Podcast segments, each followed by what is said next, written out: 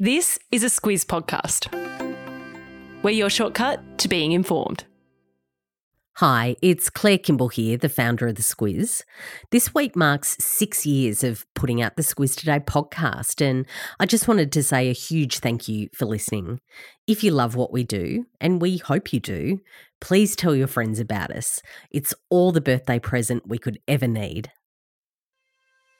Good morning, I'm Alice Dempster. And I'm Claire Kimball. It's Friday, the 13th of January. In your squiz today, Perrottet's fancy dress disaster, a rock star welcome in PNG, Cricket Australia cancels Afghanistan, and perfect pasta prevails. This is your squiz today. It was out of the blue, Claire, but yesterday afternoon, New South Wales Premier Dominic Perrottet fronted a media conference to admit that he wore a Nazi costume to his 21st birthday party nearly two decades ago. He said it was something he'd carried with him for almost 20 years and that he's thought about fessing up before, but it was a call from an unnamed cabinet colleague that brought about his confession. Yeah, so he says that it wasn't a media outlet or anyone else threatening to blow the whistle. Uh, in fact, he doesn't even know if there's any pictures of him from his uniform themed 21st birthday party. Uh, but yesterday, Perrottet said that he was deeply ashamed of what happened back then. Uh, he also apologised to the Jewish community, to Holocaust survivors, to Australia's war veterans who fought the Nazis in World War II and their families. And he's not the first to be caught out for something like this. In the last few weeks, Prince Harry's donning of a Nazi costume in 2005 has been discussed again. But each time it's raised, it's an issue for the Jewish community. And what they've said in the past is that when people found out, their explanations generally fall into the categories of, I meant no harm or I didn't know what it meant. And Perrottet's response falls into the latter. Yeah, so what he said is, and this is his quote, uh, that he just didn't understand the gravity and the hurt of what that uniform means to people. Uh, and what Jewish associations say is that the problem is that the burden often falls to Jews to explain why a photo or a video or a costume is harmful. And they say that the focus should be on why people don't know more about the Holocaust and how that can change.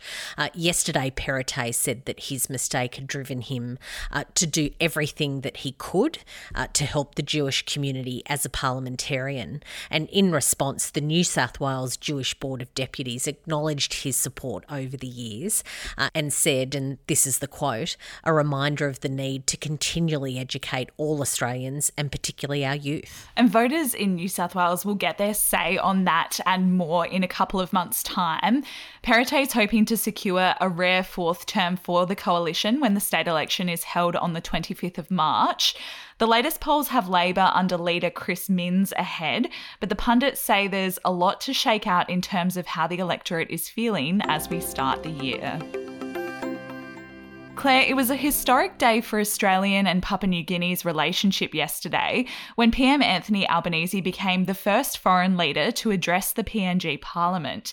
He was also the first Aussie PM to visit the country since 2018. Yeah, looking at the footage from there yesterday, it looks like Albanese was given an absolute rock star welcome, uh, particularly when he touched down in Port Moresby.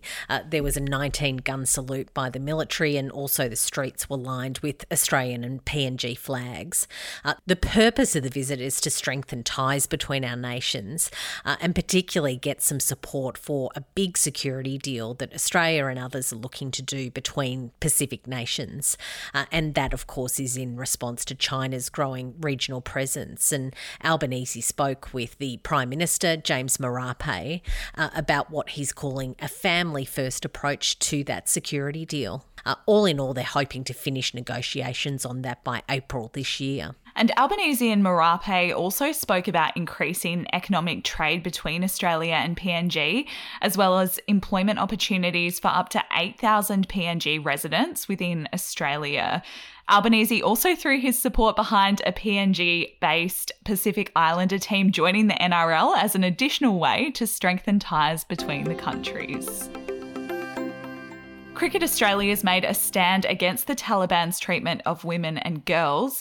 It confirmed yesterday that it's withdrawing from the men's one day international series against Afghanistan, which was scheduled in March. Cricket Australia said that it made that decision following extensive consultation with stakeholders, including the Australian government. It's particularly concerned that the Taliban is enforcing new restrictions on women's and girls' rights in Afghanistan. That includes banning women from universities and also from many public spaces. Uh, since the Taliban took control of Afghanistan in 2021, Afghan women have been barred from playing sport, uh, and many of the country's female athletes, if they haven't fled, they've gone into hiding. And Cricket Australia released a statement yesterday. It said it's committed to supporting growing the game for women and men around the world, including in Afghanistan. The sports body also said it would continue to communicate with the Afghanistan Cricket Board in anticipation of improved conditions for women and girls in the country. This week, our podcast is brought to you by Aware Super. Sometimes it can feel like retirement is a long way off, but whether it's two years or 20 years away, it's important to make sure your super fund is working for you. Aware Super is one of Australia's largest super funds and offers heaps of free tools and tips on its website for Aussies looking to get their super sorted and put a plan in place for their retirement. Read the PDS and TMD at aware.com.au.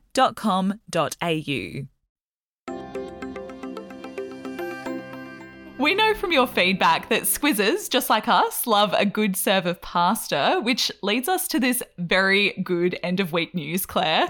a leading food scientist says the bowls of carby goodness are much healthier for us than we've been led to believe. Look, and I'm not saying that I do have a news alert on for good pasta news, but I'm not denying it either. But yes, Emma Beckett, who is a food scientist from the University of Newcastle, says that pasta is definitely part of a healthy diet.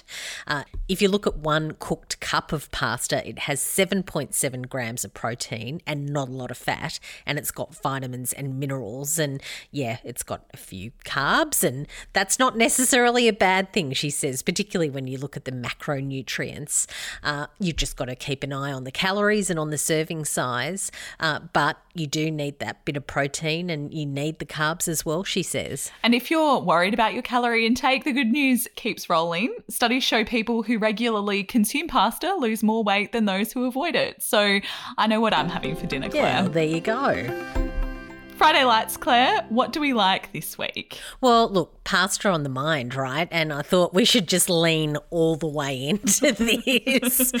and I've pulled out, look, a bit of a sort of shameful secret from the past. Uh, I've cooked this one a couple of times. It's a carbonara cake, it's a Jamie Oliver recipe. Basically, you cook your spaghetti carbonara, you put it into a cake tin, and you bake it, and it's just absolutely delicious. And I have no shame whatsoever in telling you about it. Surely the only thing better than carbonara is a carbonara cake. So exactly, go for Sounds it. Sounds amazing.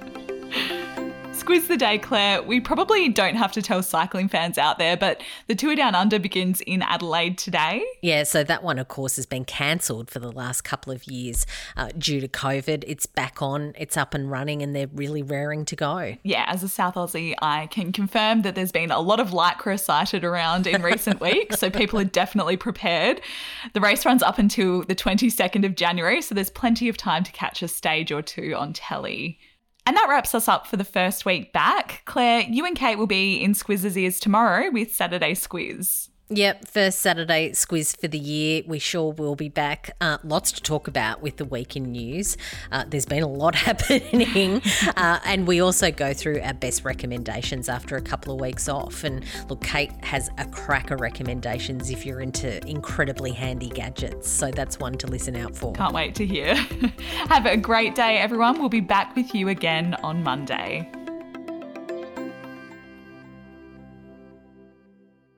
G'day, Kate Watson here. I'm the host of Weekly Wrap and News Club, a place for conversations about the news.